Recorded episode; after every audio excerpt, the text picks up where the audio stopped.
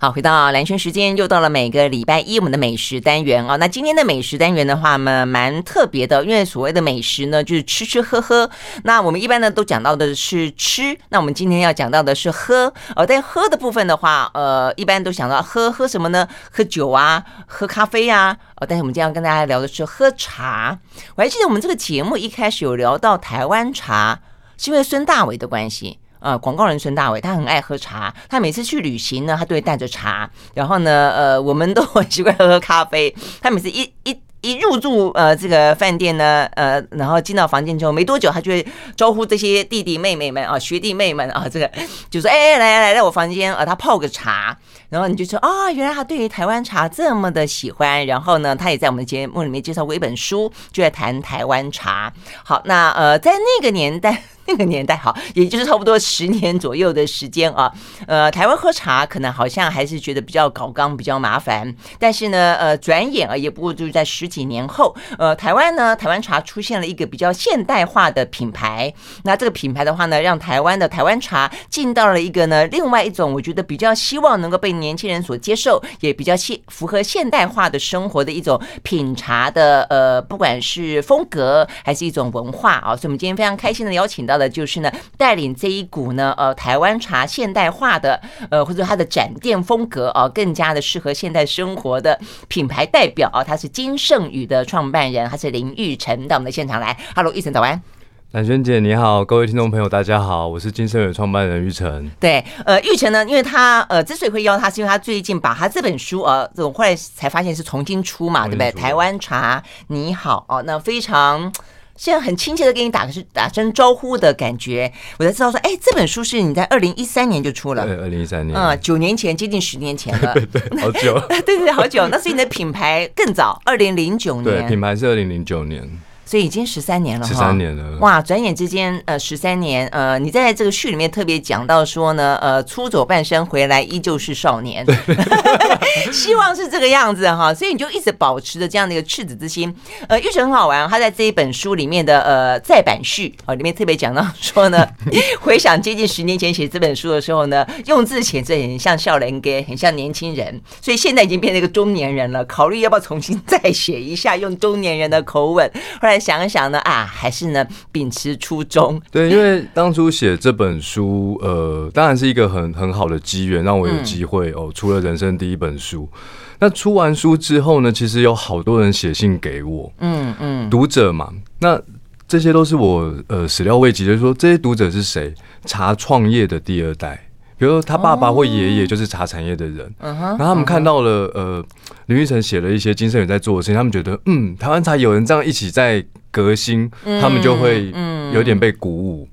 然后再来就是说很多呃就像当年的我对茶有点兴趣，可是不得其门而入的，他看了这些，他看了这本书就觉得其实也没那么难嘛，茶不外乎就是这几个重点。其实我就是把。一些我觉得必要的重点，把它深入浅出写出来。嗯，对。那十三年后，哦，有机会又呃，应该说十年后有机会重新再再出版的时候，我就在想说，到底要不要把它重写？因为。呃，会差很多吗？你的中年心境跟你那青青壮时候的心境有差很多吗？应该说，二零一三年出台湾茶你好，那我二零一七一一八年其实有出第二本书，叫《金盛宇的台茶革命》。嗯哼。然后呃，我们品牌其实，在去前年开始，就是我每个月会写一封信给我所有的会员，嗯，电子报，嗯，那。我就我就请我们公司的同事看我说，哎、欸，你们看一下这这几本书到现在整个那个说说话的方式完全不一样啊！不一样。现在现在就是有一点历尽沧桑了，然后然后很成熟了，因为因为其实疫情这两年对我们品牌或者对我个人都是一个。很大的冲击以及很大的成长。嗯，我现在的心情真的完全不像二零一三年那时候，嗯，有点浪漫。但是我，而且很多憧憬，而且刚刚才起步，然后呢，感觉起来起来冲劲十足。对对对。但是我觉得，呃，因为我知道他的读者是谁，所以我我我最后决定了，应该要把那个很稚嫩的青涩的那个口吻把它保留下来。但是我想要在序里面跟大家说。其实我现在不是那样子，转眼间走过了十三个年头。对对对，但是我希望，就像我当初做茶这件事情的那个，我很浪漫的想要让台湾有一个茶的星巴克的那个心情，可以继续保留在我的内心。嗯，嗯，所以我才写那个序。我觉得是有的啦啊，因为今天的话呢也是一样，我们呢呃，其实今天呃林玉晨对听众朋友来说可能不知道，但是呢，如果说你今天呢呃上去看啊，就是搜蓝轩时间看我们的视讯的话，今天我们是难得啊，这个在疫情期间有来宾到我们的现场来。呃，我我其实听到我们的妻子跟我说他要来，我还蛮感动的，因为我们我们这段时间是这样子啊，就是说因为疫情的关系，我们就问来宾说：“你可以快塞来。”或者说你呃不快塞，那我们就呃这个反正现在很方便嘛，啊，我们就用网络视讯。那大部分的呃来宾呢，有些有些也因为是熟了的关系，他们就觉得啊，那我们这样视讯就好了啊。但是呢，呃，林育晨说还要来，因为为什么呢？他说要泡茶给我喝。哎，我真的还蛮感动的。我就觉得你会想要泡茶给我喝，就代表说，我觉得你对于这个台湾茶的热爱，嗯嗯，跟你想要跟人家分享啊这个。喝了台湾茶的那一份美好跟感动，一定是初心不变。对，嗯嗯，所以而且持续的想要在呃透过广播来跟大家啊分享这种心情，即便从二零零九年创金盛宇以来走到现在，呃说法是呃沧桑了许多了 啊，但是我觉得初心很重要啦。哦，所以呢，待会我们就会请啊这个呃林林玉成啊，就待会他会 带了茶具来，呃是一个比较简化版、现代版本的啊，就保留呃美好。好的，呃，个味觉口感的部分的，哦，来示范给我们看。但是我们回过头还是讲一下你的这个金盛宇的创办。所以，呃，过去这两年，其实我自己觉得啦，我就其实我对金盛宇的诞生很有印象，因为我还是平常蛮蛮爱逛什么成品啊啊这些地方，比较呃像是呃这个呃资深文青去的地方。其实你们那个时候在呃，我记得好像成品松韵跟成品敦南都有嘛哈。然后就哎，你就是看到那个地方就是很嗯、呃、很明亮。然后的话呢，哎，它你们的茶罐真的很特别哦，就这样细细长长的，然后的盖子是黑色的嘛，所以一罐一罐的话，而且重点是光线透亮的，呃，好处在哪里？你们的茶色茶汤就就透过那个透明的这个瓶身，我看起来哎，这样深深浅浅深深浅浅，好漂亮啊，真的很漂亮。我觉得我的产品做的好好，真的是真的这样，那就有种琥琥珀色有没有啊？就琥珀色。其实像我平常在看，其实像红酒也是啊，我喜欢那个透着透着啊这个光去看它，你就觉得哇，那个酒红色哦，在光底下哦，这个那个颜色真的是很很美。那所以你那个也是一样，就是透过自然光，然后就那种琥珀色，那深深浅浅就好漂亮。然后再来现场的话呢，就有一个吧台，你就会现场冲嘛啊，所以你就会呃感受到那个冲茶，然后它那个茶香那个气氛。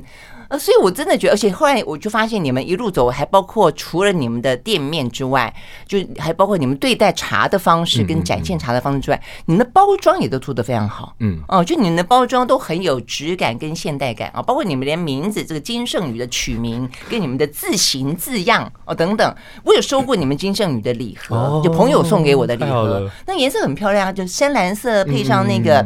橘红色嘛，对不对？后来我们这个呃蓝轩实业时间，我们在做我们的版型的时候，我就是用这个类似的颜色，因为我觉得这颜色好好看啊。对对对，很有欧洲的味道。嗯嗯，对，所以其实我的意思是说，呃，我还蛮喜欢、蛮看好你们这个店一路走来带带来的带来的，就是把这个台湾茶带进这种现代感。但是你刚刚讲到说过去两年，我才知道说，哦，这么辛苦哦。怎么会这样子？对啊，如果没有疫情，说真的，我觉得这一路上还蛮幸运的，很多人帮忙，很多人喜欢。嗯，所以其实从因为我们第一家店是路面店，二零零九年到二零一一零年年底，那时候是一个路面店。路面店是在哪里啊？中区二一六巷。哦，那边哦，那边很竞争吧？很竞争，而且那边客群比较不是属于喝茶的客人，所以其实我们进入了百货商场之后。我自己觉得还蛮顺利的，因为我我们也不是走加盟，但我们可以一年开一间店的速度，我觉得算顺利了。吼，那疫情来了之后呢，就突然间，嗯，怎么都没有客人了？而且那个是没有客人到，真的，你就那个营业额就是瞬间少了八成，八成啊！我我我觉得我其实是一个很爱茶，有点浪漫，但是我对于很多。很数字的东西，我并不是那么有感觉的人。哦，我可能知道这个茶你要怎么表现可以泡的很好喝。我我会我会训练人，不会泡茶的人，我可以一周内让他会泡茶。嗯，但是我对于数字我没有那么敏感。但是疫情让我很正视到，观光客占了我们百分之五十的客人。然后又占了八成的业绩。OK，那这些掉了八成，应该就算对数字很无感的人都会很有感很有感的，对对对。所以这个时候我就做第一件事情，就赶快做电商喽。以前有做，可是以前没有认真做，嗯，就是摆着嘛，就是啊，反正有个官网哦，有个上架，就是有人买就买，没人买就算了。那现在不行了，因为门市没有人来，你你就得好好的做电商。然后再来就是，凡是合约到期的百货专柜，我们都把它结束吧。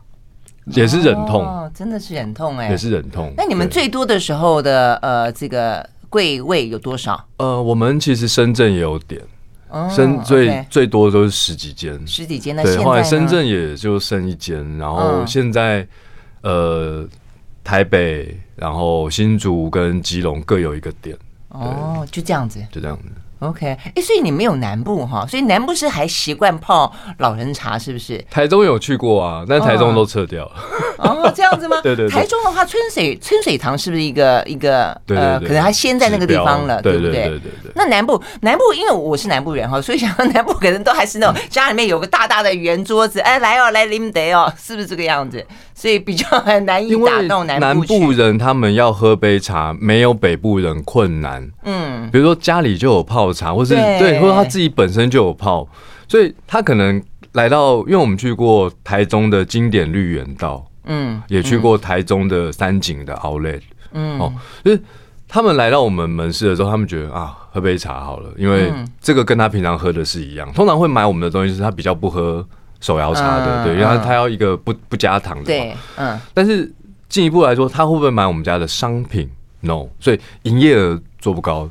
白话就是这样子，哦、实话是这样子。OK OK，嗯，好，所以其实真的是有一些，就是即便呃在十三年前有这样的发想，想把台湾茶用一个更符合现代人的呃方法啊，能够进到更进到我们的生活里面。否则以前确实会觉得喝茶好像都是很老派的事情，都是老人家的事情。嗯、呃，而且嗯，就是好像尤其是对年轻人来说，他宁愿去喝杯咖啡。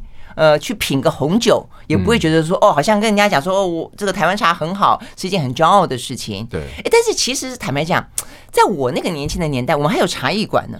对啊，对啊，对不对？在我们来说，我们、那个、读书的时候也还有，对不对？后来就慢慢没了。对啊，所以那个时候的茶艺馆，坦白说，呃，就很像欧洲的咖啡馆一样的概念嘛。嗯，嗯我都还记得。你说法国大革命的时候，什么沙特、西蒙波娃他们都是在一个花神咖啡馆那个地方在在谈论啊，这样的一个呃呃正在发生中的呃国家大事。那个时候我们的茶艺馆像紫紫藤庐，也都在那个年代里面讲到风起云涌的学生运动啊什么的。但转眼之间，茶好像就这样子，真的是因为咖啡馆进来，就被打得落花流水啊。对，最主要就是说，呃，我我自己观察哦，就是咖啡它贩售方就是。咖啡饮料嘛，嗯，你不管花几十块、一百块、两百块、三百块，对不对？你就可以喝了。茶叶不是，你要买半斤茶还是一斤茶？买了之后，你回家要买茶具，然后要泡茶，就是那过程太不及时了。对。但其实这十几年来，就是呃，我们的生活步调越来越快嘛。对对，嗯嗯，所以到底呃，怎么样子？就说。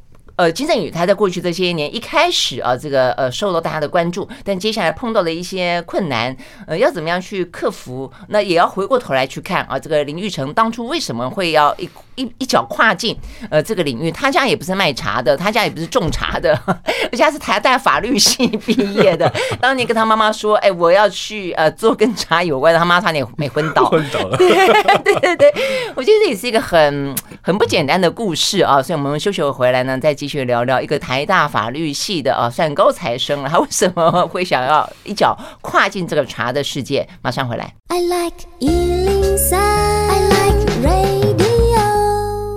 好，回到蓝轩时间，继续和现场邀请到的，真的是现场哦，现场 邀请到的来宾呢，林玉成来聊天啊。林玉成的话呢，是金呃金圣宇哦，他是呢台湾茶的一个品牌啊，他最近出了本书，叫做《台湾茶你好》，算是一个再版啊。这个二零一三年的时候就出了这本书，那呃这个呃经过了接近十年的时间，呃一个青年人 转变成了一个中，年人 来聊聊这个品牌的故事啊。那我们待会当然会跟大家分享更多呃持续的啊，就你对于茶的领悟、茶的心得，怎么样泡一个好茶。但一开始我们还是讲一下你这个当初，所以当初你你呃真的是还蛮特别的哈，就是说你只是因为你说你表哥喜欢喝茶，然后就是一次一次跟他喝茶，你就对这个茶有这么高的兴趣哦。对，因为台湾茶的高山茶真的是目前全世界最好的茶，嗯，而且在二十年前的风味的表现比现在好太多了。嗯，为什么？因为茶叶其实是需要吸附土壤的养分嘛，嗯，那如果你没有开持续的开垦新茶园，那个土壤其实的养分是持续在消耗的。哦。我那时候就是因为在台湾茶的呃离山茶的高峰，二零零三零二那时候喝喝茶，开始喝茶的，嗯，哇，那个香气真的是兰花的香气，整个从口腔这样喷出来，然后那杯茶的甜度，就是因为那时候刚好手摇茶也蛮多的，所以我常常就是半糖去冰嘛，对？可是那杯茶的甜度喝起来就跟。半糖是很接近，我想说，天哪，台湾怎么有这么好喝的东西？嗯、我怎么活到这把年纪才知道？嗯，所以就是那一杯哦，我后来就开始自己去找茶，嗯，跑茶行，嗯、但是我发现你要买到 CP 值嗯 OK 的茶叶不是那么容易，嗯，因为你在现场试喝跟你买回家落差很大，对对，然后你买回家之后，你还要到你到底要什么泡呢？嗯，表哥泡的跟老板泡的。不不一样啊，对，所以其实我发现这其实有很多很多门槛，嗯，对。那刚刚兰萱姐你有提到那个大伟兄去哪里，对不对？就是茶居一百，我其实也是这样子。对，我那个时候开始爱喝茶之后，我去旅行、出国或者是在台湾各地，我我一定带着，就像今天这样子，嗯嗯，就是不会带烧水壶，因为今天上节目我连快烧壶都带，因为一般饭店你会预期它有快烧壶，对不对？我也是就这样，但我发现。我只要离开了这个饭店，我走出去去逛街、去景点，没有茶可以喝，这样是不对的。欸，所以代表那个茶的茶香跟那个喝进去的那个茶的感觉，嗯，你会到那种心心念念，就是说随时光是想到它那个无感的经验就来了。对对，我觉得一个是味道的一个吸引，再来就是说、嗯、茶这个东西，它其实有一些很迷人的部分。嗯，呃，一个人喝茶喝什么？宁静。嗯，而且你会变得专注。那一群人喝茶喝什么？呃，喝的就是我们距离可以拉近嘛，对，对，因为有时候聊天啊，初次见面，然后没有一个媒介的时候，我们到底要怎么开启话题？对对对，所以，那你如果跟你呃生命中的一些重要的人哦，喝茶是喝什么？喝的是一个相聚。嗯，因为这些相聚有一天就会没有嘛。嗯，对对，所以我其实从茶也得到了很多对于人生的一些思考。嗯，那这就是我觉得它好喝之外，我觉得很多人的生活都需要这些东西，不管是一个人、一群人，或者是你跟你生命中不可或缺的人，对对对。嗯，而且重点是个呃，玉成在讲到说，他当初碰到这个茶，其实过去来说，就你刚刚讲，第一个，呃，你要买一斤半斤，嗯，很麻烦；第二个，你要泡茶，呃，也很麻烦。所以其实它有简。比较简便的，却还是可以去接近它的方法。我们设计了一个对别人来说很简便，但对我们来说，嗯、我们其实花了很多功夫的紫砂壶手冲冰镇茶。嗯，因为传统茶道是以热茶为主，但你想要让更多人愿意喝茶，你不能一直喝热茶，你不能一直泡热茶。台湾那么热，对不对？对夏天，嗯，所以我们就是希望能够用一个快速、便利、有质感的方式，可是可以给你一杯冰的。嗯，哦，所以。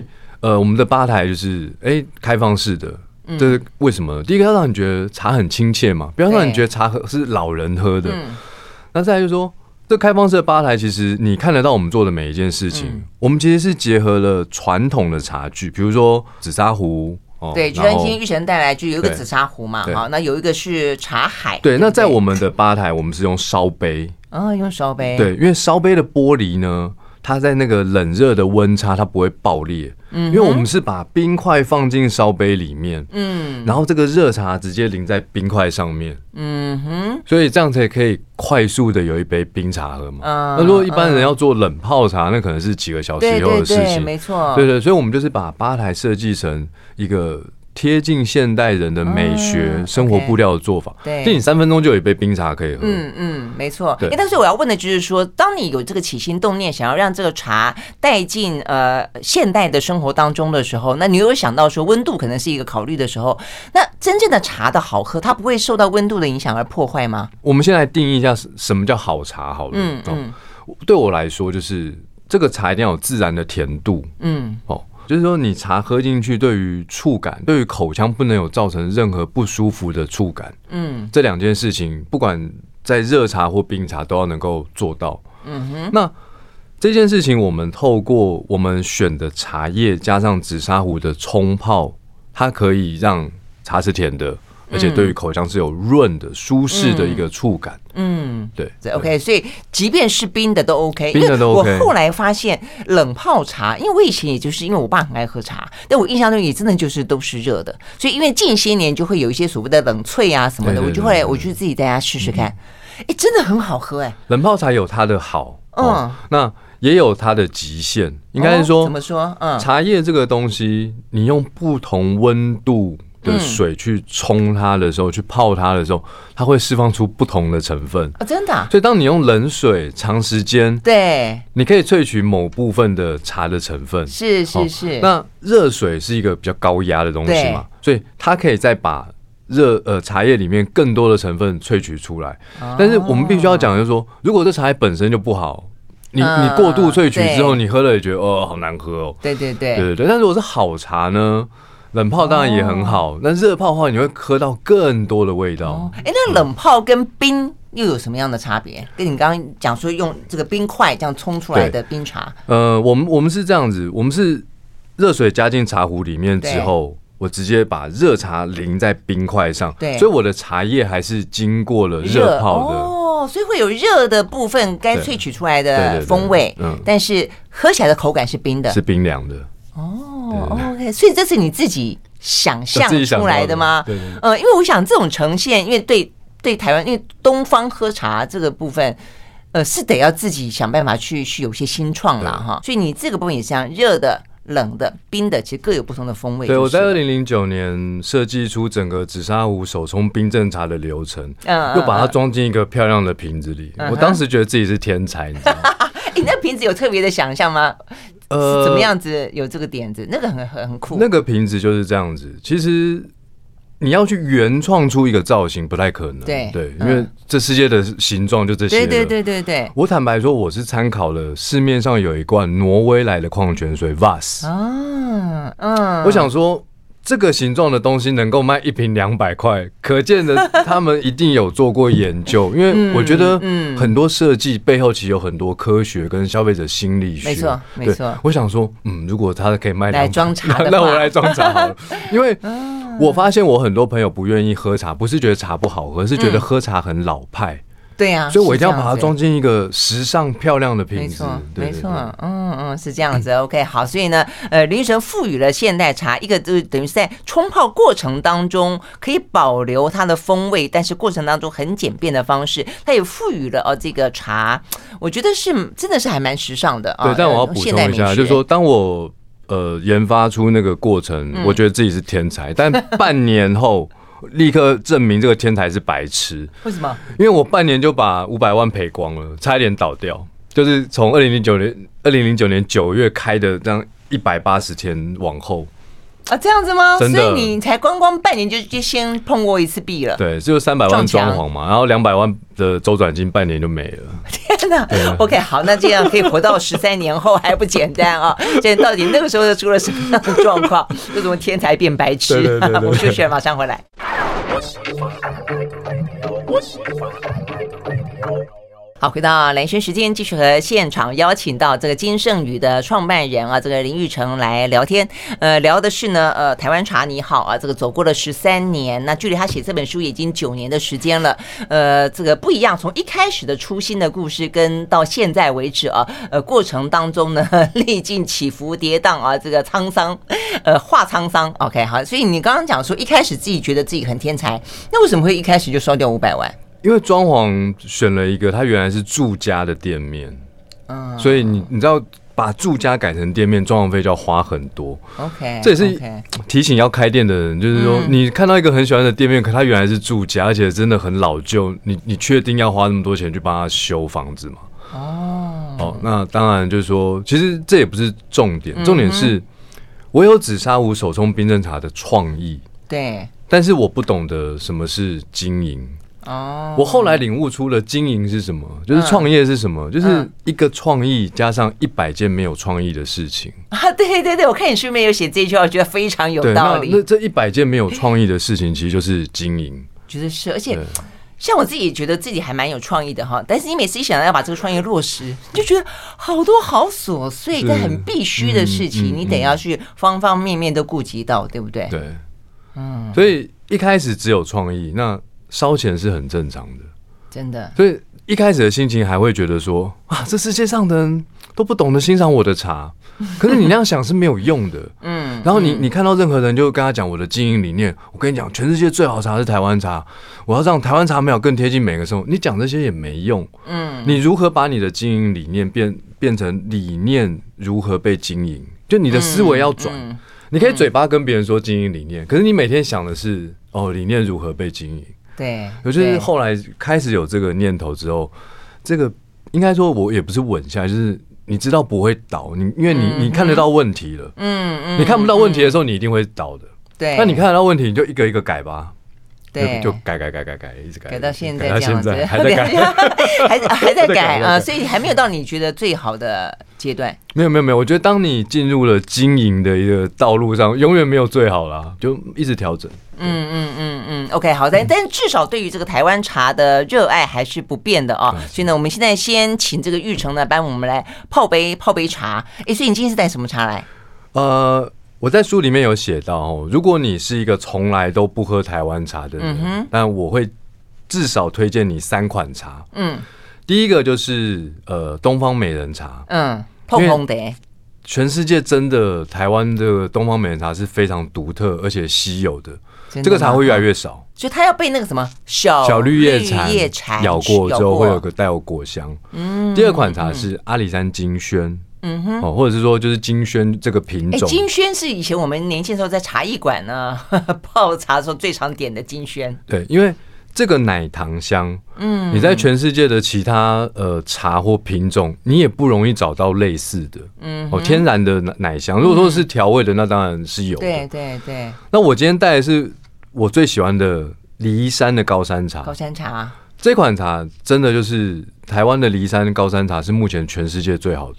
嗯嗯，前味、中味、后味都没有任何一款茶比得上。我也是很爱高山茶，我也觉得可能随着年年纪的增长，我就越来越喜欢那种很清幽的呃这个茶香。对，嗯。但是大家有没有注意到，刚才林玉成在描述这个茶汤的时候，他是讲到前味、中味跟后味。所以呢，你你有你的茶有个独特的地方在于说，你那个罐子哦，有一点点像香水的感觉。你在描述它的时候，你也是以这种前味、中味、后味的那种风味。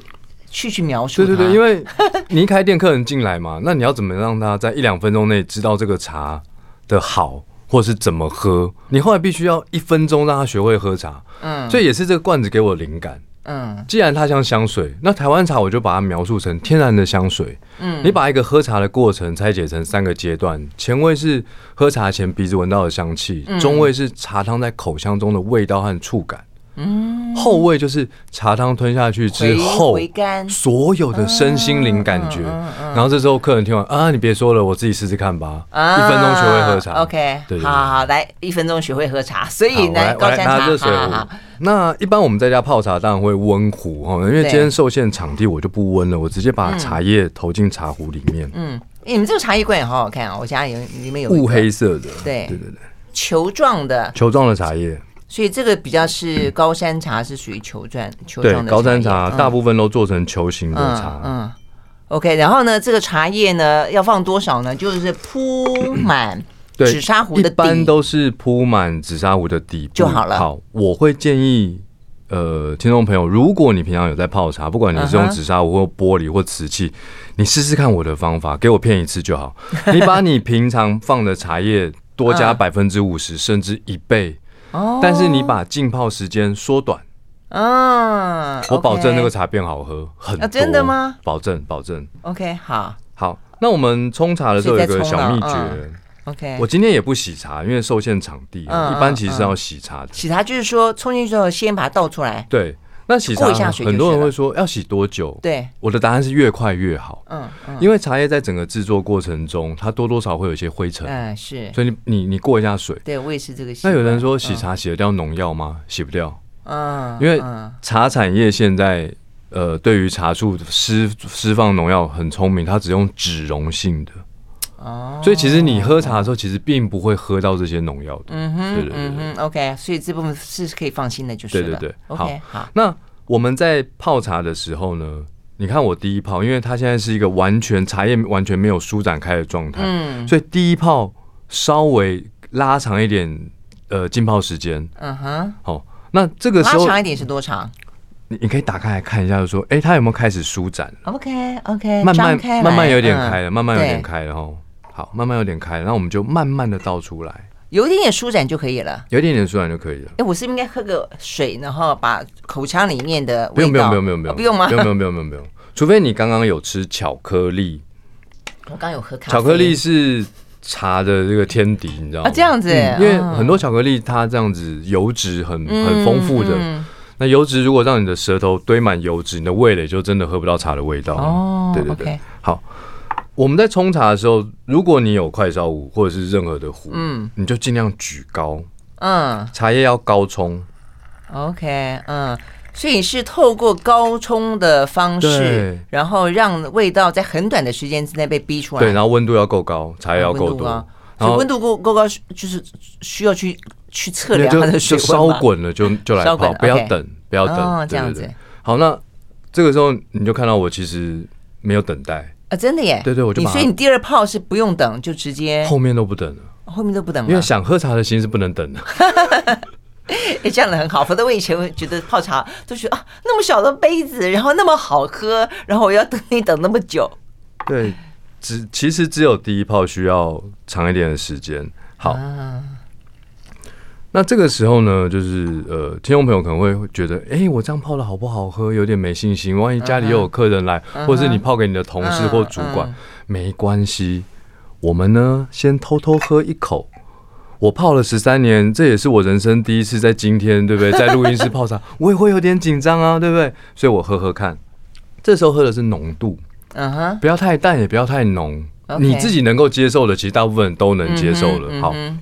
我刚刚觉得，哎，这个浓度是蛮舒适的，所以我就照着刚刚的节奏继续泡。OK，好，那你觉得还不错了？那你要不要给我喝一下？对，我们就是 我们就是集中三泡的精华。哦，对对对，好，OK。所以三泡里面的话呢，原则上应该它浓淡会不太一样，但是你觉得集中起来的平均最好？平均最好。所以我们的泡茶方式是集中的，我们不是一泡一泡分开喝。嗯，好，这时候倒茶也要讲究。刚刚冲茶是热水举高。倒茶的时候啊，我们尽量沿着杯壁哦，不要让茶起泡。这样子啊，这样目的是什么？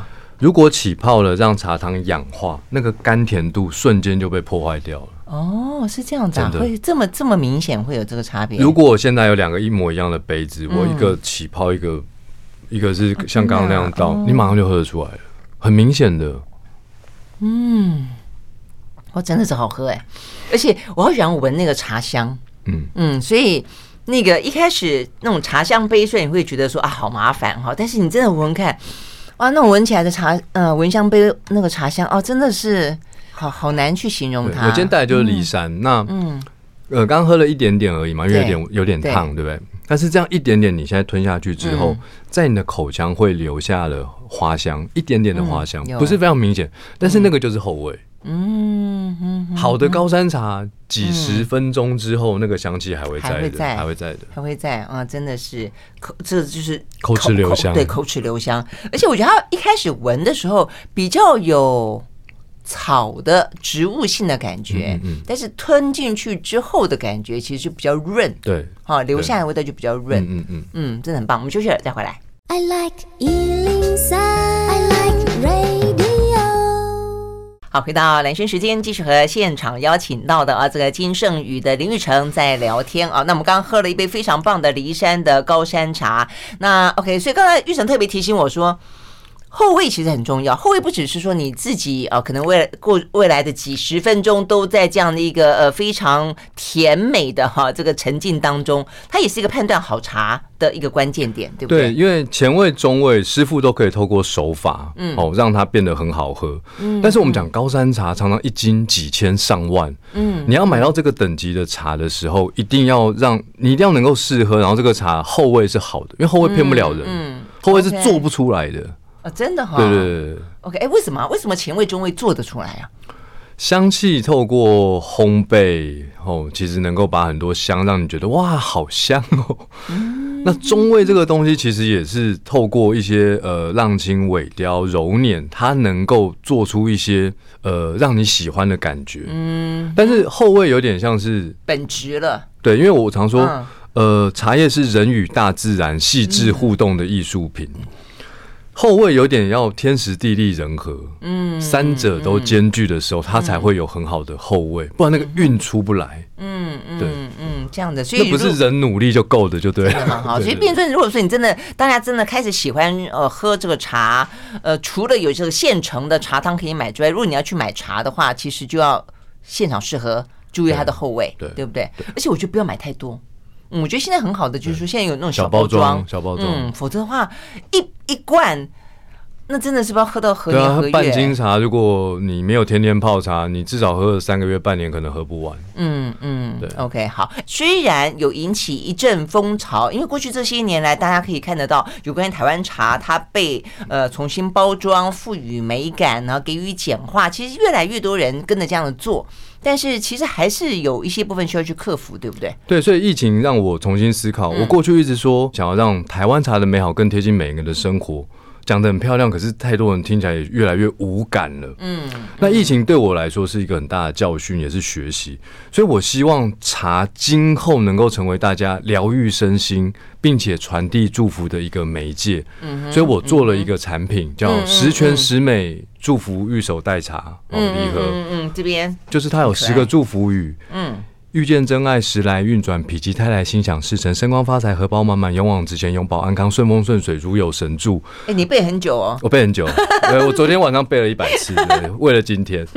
那这十个祝福又配了不同十种不同的茶，而且我做成茶包，嗯，所以大家泡茶就没有障碍了。嗯嗯。那为什么要这样？就是说，你今天要自己喝。